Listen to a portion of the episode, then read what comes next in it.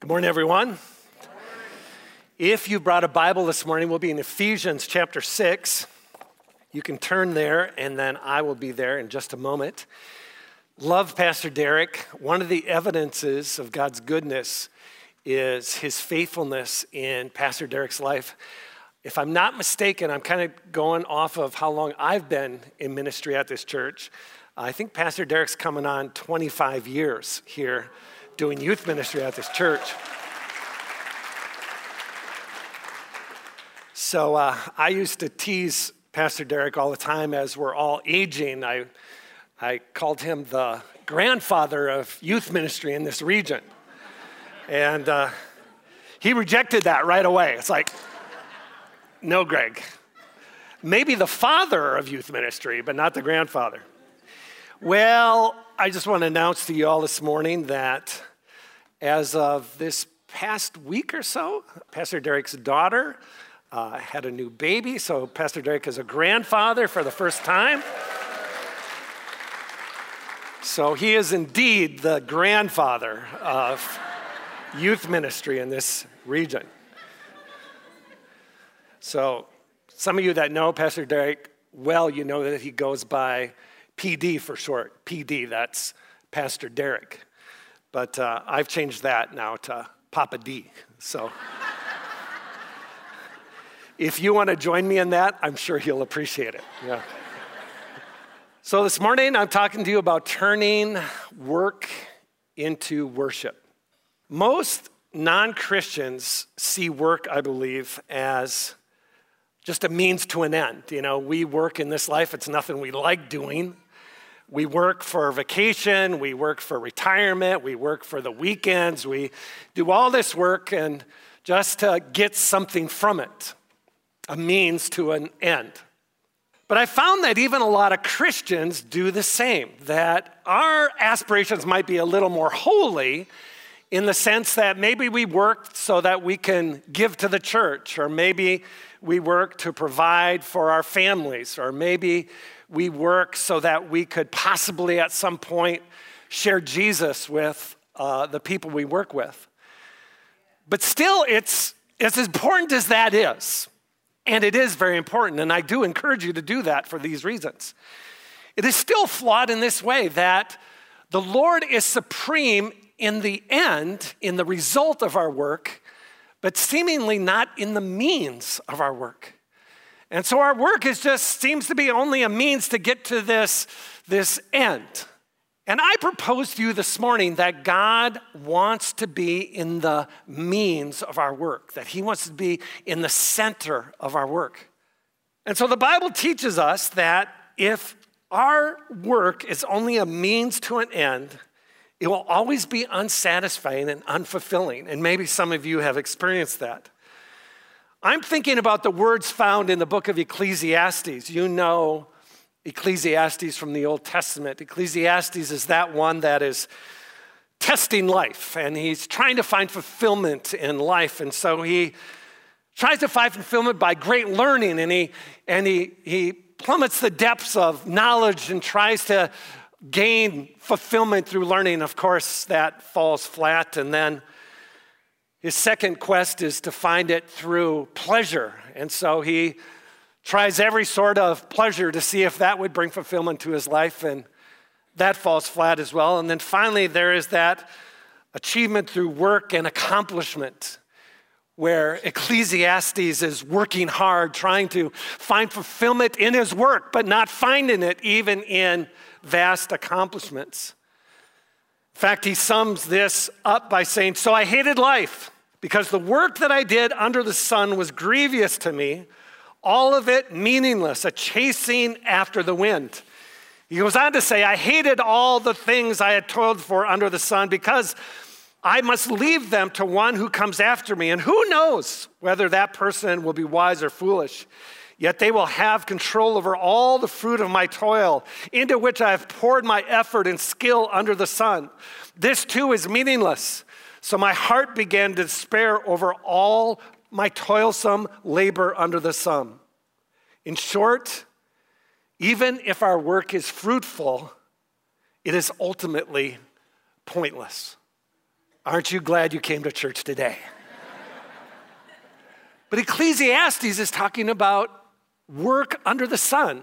And when he speaks about this, he's talking about in a world that doesn't consider eternity, in a world that doesn't consider the part that God plays in it.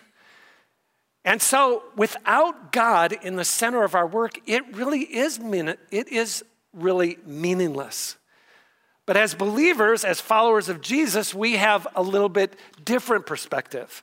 In fact, there is a way, I believe, that we can turn our work into worship. And it's found here in these verses. Ephesians chapter 6, starting at verse 5, reading through verse 9, it says this Slaves, be obedient to those who are your masters according to the flesh, with fear and trembling in the sincerity of your heart as to Christ, not by way of eye service as men pleasers, but as slaves of Christ, doing the will of God from the heart, with good will render service as to the Lord and not to men, knowing that whatever good thing each one of each one does, this he will receive back from the Lord, whether slave or free. Let's pray together this morning. Lord, we are not unaware that you have protected your word for thousands of years that we could look into it on this morning. We are not unaware of your providence in our lives that has brought us to this very spot in this very moment. Lord, we believe there is something simple and yet profound that you want to speak into our lives this morning. And so, Lord, would you add your spirit to these words that are going forth? Lord, may this be the burden of the Lord for this group of people meeting at this time and space. Lord, may you take these words and translate them into words that everyone can understand, and everyone can hear, and everyone can apply to their lives today. Lord, let none be left out. And we pray it all this morning in Jesus' name. Amen. As I mentioned, there's something, something very simple and yet profound in these words. Paul is challenging workers to do their work as unto the Lord. Now, that seems very simple. But it is hard to accomplish, I know from experience. He says, Do your work unto the Lord for this reason. Number one, because it's Him who we serve. It is the Lord who we serve in this life. He is in all and through all and is all in this life. And to Him belongs all the glory. And so there has been this strange dichotomy in our world in the Christian world, if you don't mind me saying, between sacred and secular. That we've kind of separated those two areas. And it seems like the things that we do that we consider secular is, is doesn't have much of the Lord to do in it. Like I say, we use secular things to get to a spiritual means. But what I, what I am proposing to you this morning is that God wants to invade every area of your work life that He wants to take control of that, that He wants to be the center of it, and that what you do for work is important to God. And so He says in these verse, in these verses, a few things I want to draw your attention to. Just as you might guess, three things that we need to keep in mind as we're considering working, doing our work as unto the Lord. I think really three things are necessary to do that well. The first one is this know that your, that your work is good. Know that your work is good. For the Christian, work is a good thing. God was a worker. Or maybe better said, God is a worker. I'm thinking of past tense because I'm thinking of Genesis 1 and 2, where God breathed the world or the universe into existence. That God is a worker, and because we are created, created in God's image, we too are workers. In fact, you might be interested to know that in the book of Genesis, chapter 2, verse 15, it tells us that Adam was placed in the garden to till the ground. That's why he was put there to do work. Work was a part of paradise. In fact, in my judgment, this is why we have such a hard time when we retire or we can't work because of physical complications or whatever it might be. That there's just some sort of angst there that we just can't quite quite get over. I believe it's because God has created us for work and to work. It's not to be something that's separate, it's to be something that's part of our part of our being. Adam was a worker. Jesus was a worker. If God were to come into the world, I'm sure the Greeks would want him to come as a philosopher. If he was to come into the world, I'm sure the Romans would want him to come as a statesman. If he was to come into the world, I'm sure the Jews would want him to be a conquering warrior. But the Messiah, the Christ, came into the world as a handyman. He came as a carpenter doing work with his hands. Jesus was a worker. Paul was a worker. He says of Corinthians, I labored even more than all of them. And in Second Thessalonians, nor did we eat anyone's bread without paying for it. But with labor and hardship, we kept working night and day so that we would not be a burden to any of you. He goes on to say, For even when we were with you, we used to, we used to give you this order. If anyone does, is not willing to work, then neither let him eat either. Paul was pretty hardcore when it came to working. The early Christians were also workers. You see, the Greeks at this time thought that manual labor was something for the lower class.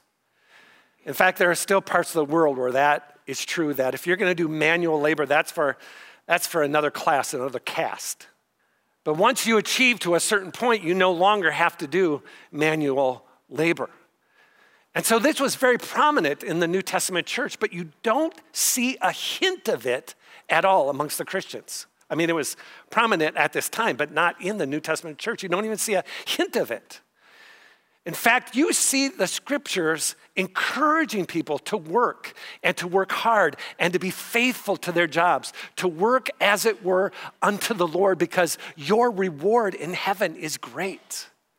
But by the turn of the third century, this, this Greek thought overtook the church. And now, now in the church, by the time of Constantine and when Christianity was finally allowed to thrive in society, in fact, became the religion of Rome, when it was finally allowed to thrive, by that time there was already a, a caste system made. That if you were a minister, then you were of the upper class. You were of a higher caste. If you were anything else than a minister, someone who worked in the church, maybe a, a monk or a, or a sister or something of that, you were all of a lower class. Now, you may not know this, but when the reformers reformed the church, Martin Luther, uh, John Calvin, others at the time, when the church was reformed, in the 16th century, the 1500s, that this was one of the main cries of the reformers is that there is not a separation between sacred and secular. We have done this in the church and it is incorrect. There is no separation. In fact, it's, you would be hard pressed to say there's any difference between sacred and secular for believers because it's all one. Our work is not a means to an end. Our work is something God has called us to, something God has equipped us with, and something that God will use to serve our families and to serve our neighbor and to serve Him. Your work is important to God. Well, wait a second. I just have this, this little tiny job that I do. In fact, it's only part time. And how does that how does that contribute to what, what God wants? Or or you know, I'm I'm a stay at home mom and I take care of my kids, or a stay at home parent. And I how does that? Let me let me tell you something. You've heard this verse in Romans that says, All things work together for good for those that love the Lord and those that are called to his purpose. All things work together for good. that God uses the work that He's called you to for His purpose. Let me illustrate it with this story. This past July marks the anniversary, the four year anniversary of the rescue of the 13 Thai children stuck in a cave in northern Thailand. Does anybody remember this story? Okay, so this is four years ago, this past July. It took rescuers, well, well let me back up a little bit.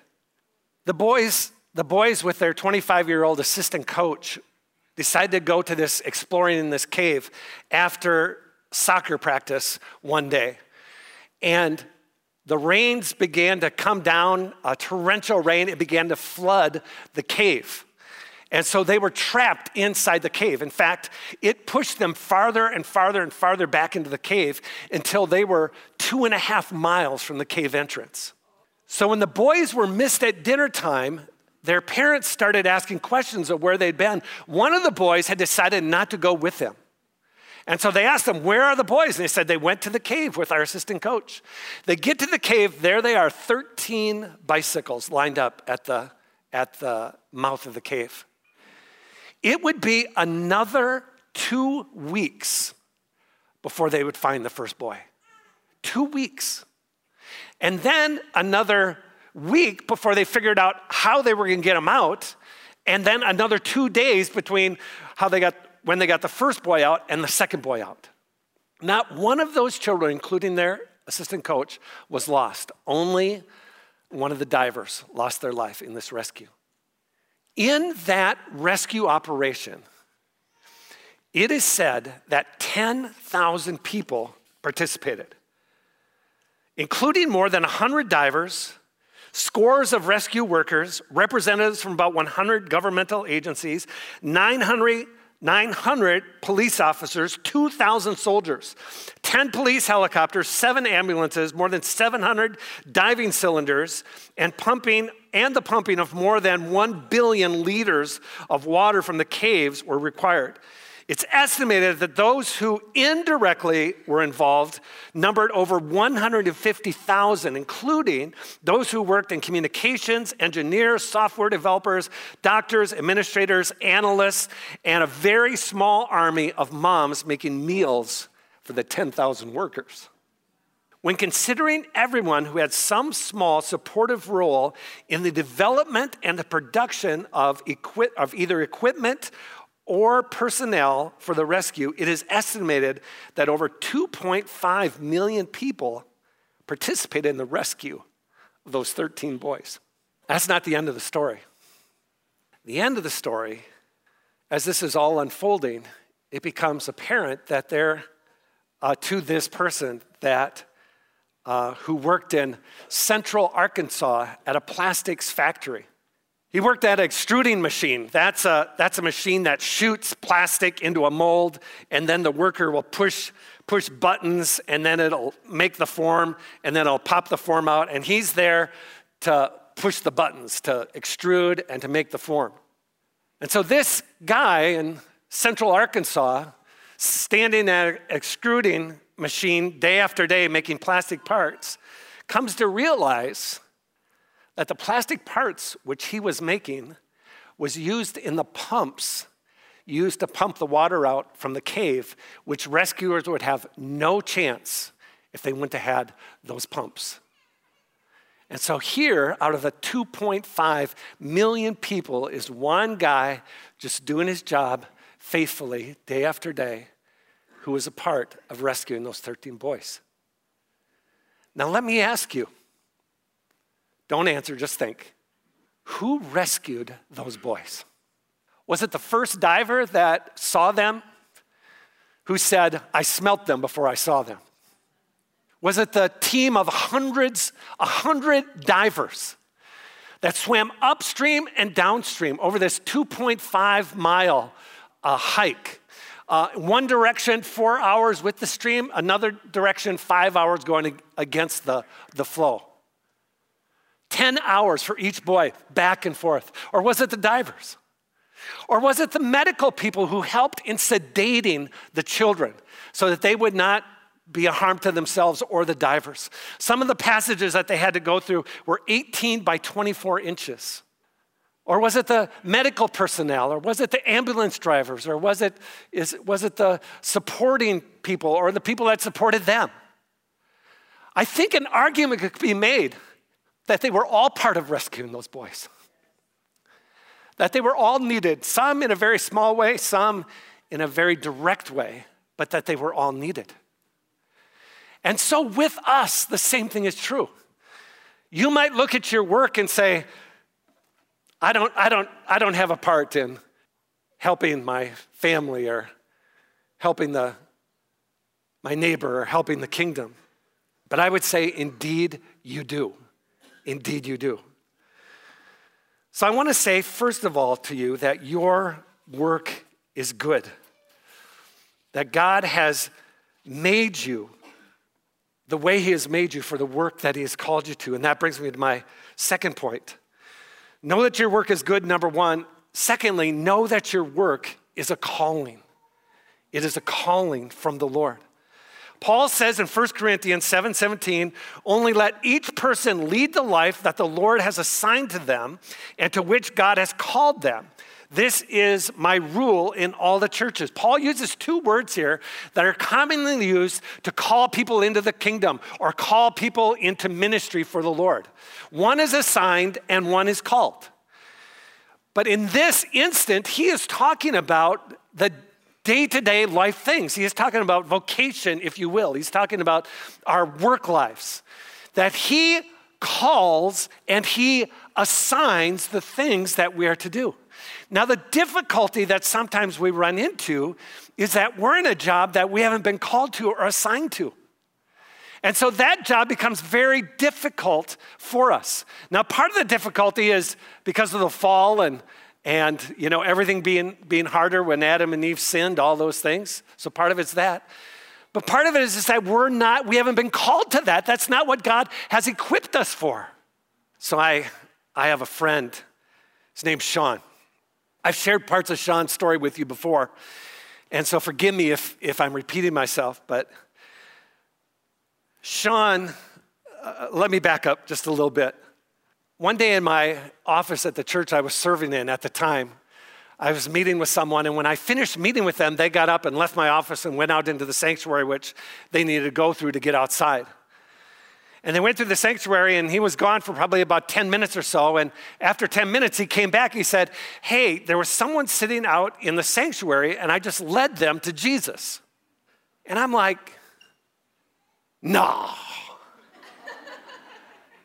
and he's like, Yeah, I just, I just prayed with them and that sort of thing. Now, now, I'm thinking to myself, you know, a lot of people respond to prayers and a lot of people, you know, raise their hand and, you know, that sort of thing. But it doesn't mean that every time someone prays or raises a hand, it doesn't mean that, you know, that's the, the deal. It doesn't mean that.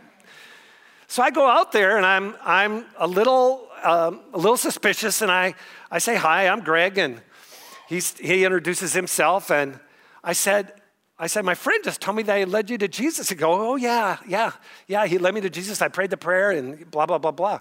And I'm like, Okay, great. Well, where do you live? Well, I live up the street here. I was just walking by, just came in, thought I should come in and sat down. And he shared, and, you know, thought, Whoa, this is, this is kind of cool, right? And I'm like, Okay, well, praise God, you know, hoping to see you on Sunday, you know, sort of thing. He shows up on Sunday he's in the he's in the congregation raising his hands you know acting like a charismatic you know sort of thing and and uh, I'm like, man, this is the real deal. Here he is. The next week, he comes back with his brother. I forget his brother's name. Comes back with his brother. I forget these guys' names now, many years ago. He comes back with his brother. He said, Yeah, I, I shared Jesus with my brother, and, and we prayed the prayer that that guy prayed with me, and, and now we're both here. And then they are, there they are, both like charismatics out there raising their hands, you know, and carrying on, you know, like you people do. And, uh, I thought, wow, this is something, you know? And, and uh, the following week, I mean, I might have my, I might have my timeline a little wrong, wrong, but it seemed like this. And the following week, their third brother is there, acting all crazy, you know? And uh, I'm like, my goodness, what is going on here? So, so uh, that day we were praying for the baptism of the Holy Spirit. And so I invited a bunch of people up. I mean, I invited everybody up. A bunch of people came, and I'm standing at the front, and I'm going down the line. And here is Sean standing, the third brother. Here's Sean standing in front of me. And uh, I go, Sean, what's up? He goes, I want the baptism of the Holy Spirit. And I said, I said, well, Sean, you have to give your life to Jesus first. He goes, yeah, I did that last week. I'm like, okay okay, let's do this, you know, and prayed for him for the baptism of the Holy Spirit. Well, Sean, Sean is transformed. I mean, he is born again. Old things pass away. Behold, all things become new. And uh, he was, a, he was an industrial engineer who worked for Kraft when Kraft was over here.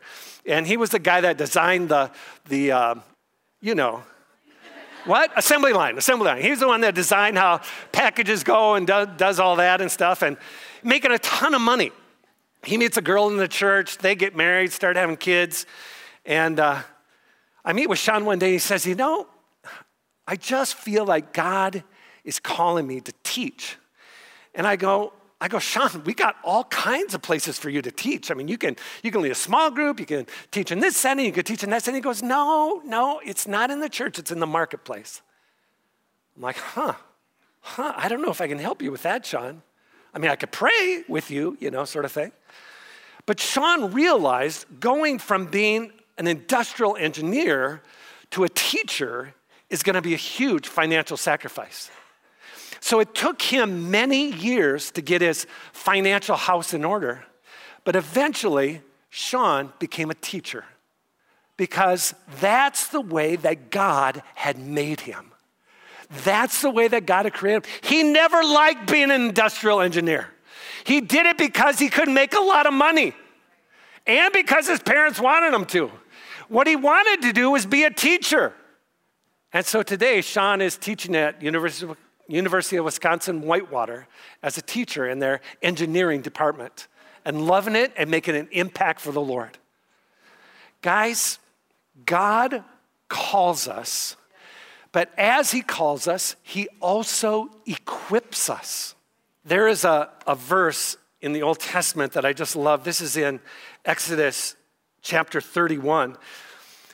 This is God gathering together the craftsmen to build the Old Testament tabernacle. And it says here, starting in verse uh, 1 Now the Lord spoke to Moses, saying, See, I have called by my name Bezalel, the son of Uri, the son of Hur of the tribe of Judah. I have filled him with the Spirit of God in wisdom and in understanding, in knowledge, and all kinds of craftsmanship. Now, listen, he isn't call him, calling him to the ministry per se, he's calling him to a construction job. And he says, God says, I have filled him with the Spirit of God in wisdom and understanding and knowledge and all kinds of craftsmanship. And he goes on to say, to make artistic designs for work in gold and silver and bronze, and in the cutting of stones, and for the setting and carving of wood. And and he may work in all kinds of craftsmanship. And behold, I myself have appointed with him several others with hard to pronounce names from the tribe of Dan, and the hearts of all who are skillful, I have put skill that they may make all that I have commanded you in the tent of meeting. All those who have skill, I have put skill. Now I know what you're thinking. Greg, you don't know how hard I've worked at being skillful. You don't know how much time I spent in school. You don't know how much time I spent developing this trade. You don't know how much let me tell you another story. Let me tell you a story about Israel going into the promised land. And God saying to them, Don't forget me when you go into the land. Because when you go into the land, you're going to have plenty. You're going to have herds. You're going to have houses. You're going to have land. You're going to have all these things. Don't forget the land. Don't forget the Lord, lest you say in my heart, I myself have made me this wealth. This is the danger that we take the blessing of the Lord in our work and make it an idol. He gives us the skill to be skillful, and instead of using it for our family and for our neighbors and for Him, we use it for ourselves. And we work for ourselves. This was the issue with, with the Tower of, of Babel. Remember this? This is, this is Genesis chapter 11, where the people of that time said, Come, let us build a tower to heaven. They figured out how to make bricks. It wasn't made of stone, it was made of bricks. And it's clear that they had figured it out, that this was new technology. Figured out how to make bricks. Let's make a tower to heaven so that we can make a name for ourselves. And there it is blatant idolatry. Instead of giving glory to God, instead of working a job for God, instead of, instead of uh, taking His gifts that we, He has given us to use for our family and our neighbor and Him, we take it and we use it for ourselves to make a name for ourselves. Blatant idolatry. So know that your work is good. Know that your work is a calling and that He doesn't only call, He equips. But know this too know that your work is a ministry. And when I say ministry, I mean service. That your work is a service. It's not just for you. God has called you, God has equipped you to work, but it's not all for you. It's for, as I've said many times, for your family and for your neighbor and, and for the Lord. We make work worship by putting Jesus at the center of it, making him the center every single day. Now, here's, here's three things you can do. You might want to write this down. Here's three things you can do to ensure that your work remains a ministry. Three things you can do to make sure your work remains a ministry. I wrote them down. Number one, maintain a consistent relationship with God. Maintain a consistent relationship with God. Remember this passage in Matthew chapter 6? Seek first the kingdom of God, and all, and all these things shall be added unto you. Or better said, seek first the kingdom of God and his righteousness, and all these things shall be added unto you. If we put Christ at the center of our work, we will be less likely to turn our work into an idol. That it's all for Him. It's all for Him. This was, this was uh, Joseph in the Old Testament. This was Joseph who was sold into slavery and then to Potiphar's house. And, and you know, the thing about Joseph, it's like, it's like the cream on milk. It just keeps rising to the top. You can shake it up, you know. I know I'm, I'm aging myself with this illustration, but, you know, you could shape it up, shake it up, sit it on the counter, and pretty soon the creams rising to the top. That was Joseph. You can't, you can't keep a good man down.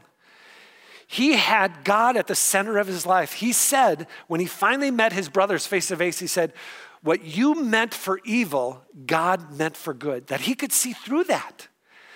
That, that you meant this, this, whole, this whole episode, me being in Potiphar's house, me being in the well, me, all this, you meant that for evil, but God meant it for good. There's someone else, Daniel. Daniel, who, who, who prayed three times a day. And then an objector said, No, I don't like this. Let's make a law where you can't pray three times a day. When Daniel found out about that, he went to his room and he started praying. And he opened his window. I don't know if it was so people could see him or not, but he opened his window and he prayed.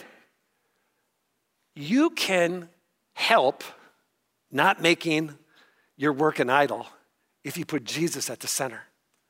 Here's the last person. I talked to you about Joseph, I talked to you about Daniel, I talked to you about Esther. None of these three people were prophets or evangelists or pastors. They were people who worked in the workplace, who had risen to a particular uh, stature in that workplace. And so I think many of you know the account of Esther. Esther was a Jewish girl, and uh, the king had dismissed his, his previous wife because she had upset him, so she, he dismissed her, and now he needs a new wife. So he goes looking for a new wife, finds this young Jewish girl. He didn't know he, she was a Jewish girl, but finds this young Jewish girl. She ends up pleasing him, and so they end up getting, getting married. Well, a parallel plot in this story is, is uh, uh, Haman, wicked Haman, wanting to kill all the Jews. And so he's devising a plot for all the Jews to be killed. And during this time, it's it's Esther's uncle Mordecai that finally comes to Esther and says, Esther, would you go to the king and ask if he would spare the Jews? And Esther's response is this Esther's response is, Mordecai, do you understand what you're asking? If I go to the king without him inviting me, I will be killed. I mean, she knew that to go to the king without an invitation was certain death. But Mordecai says to her these words He says, Who knows whether you have come to this place of royalty for such a time as this? Esther had a choice to make right here, as did Daniel, as did Joseph. Is the palace more precious than following the Lord? Is the palace so precious that I will not risk it to follow the Lord? If you're in the workplace, this is a conundrum that you may face often. Is the palace so important that you cannot risk it for the Lord? Here's Esther's response I will go and I will ask him. And if I perish, I perish. Because it is the Lord's after all, right? It is the Lord that that it's the Lord that from your mother's womb put those gifts and talents into your or not talents, but put those put those abilities into your life, that program them into your DNA, that God knew in your mother's womb what abilities he was giving you and what abilities you would have. And then as you grew up, of course, you, you would hone those and those became talents. And then after you became a believer, Jesus also, through the Holy Spirit, added gifts into your life. And now you're using these gifts and these talents and these, these abilities to serve him. But on occasion, you might have to risk the palace to follow him. You might have to say, if I lose my job, I lose my job. I need to follow the Lord in this. So here's the first thing make Jesus a priority every day. I want to say it like this maintain a consistent relationship with God. Here's the second thing maintain a consistent routine of rest. A consistent routine of rest. The Ten Commandments in, in Exodus chapter 20 tells us about obeying the Sabbath and keeping it holy. And as New Testament believers, we realize that this is a time that God calls us to rest. God Himself rested on the seventh day. And so we need rest in our life. But the reason I bring this up today is this is because sometimes we think it all it all depends on us. The whole thing is held together by a, by a shoestring. And if I take a day off, or if I take a week of vacation, or if I take a, a sabbatical for a month, the whole thing is going to fall apart. Guys, I think you've heard this before. But one thing we've learned from taking sabbaticals, the pastors taking sabbaticals here at the church, one thing we've learned is that we're not as needed as we think we are.